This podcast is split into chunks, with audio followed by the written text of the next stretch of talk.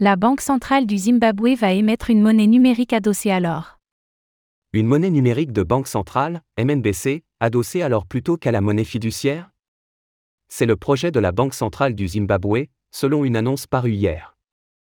C'est une preuve de plus de l'importance croissante des actifs numériques pour les banques centrales du monde.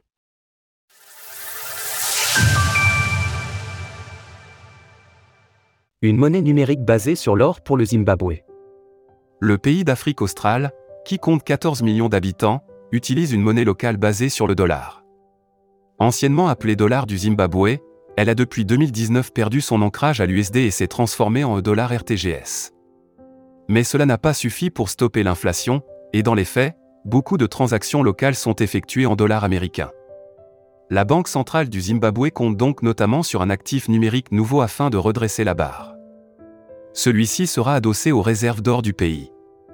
Les autorités monétaires du Zimbabwe l'envisagent comme un actif de réserve.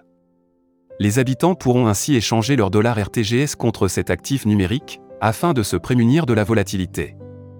Ce n'est pas la première fois que le Zimbabwe fait usage de l'or pour essayer de soutenir son système monétaire.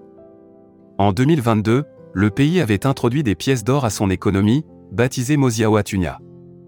2000 d'entre elles avaient été distribuées aux banques commerciales la Banque centrale du pays compte en distribuer à nouveau, dans un contexte d'inflation qui perdure. Les habitants du Zimbabwe se tournent vers des actifs alternatifs.